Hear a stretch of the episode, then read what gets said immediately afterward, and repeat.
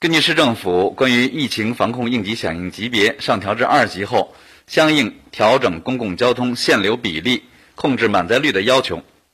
交通管理部门立即部署落实。即日起，公共交通运营企业按照地面公交满载率不超过百分之九十、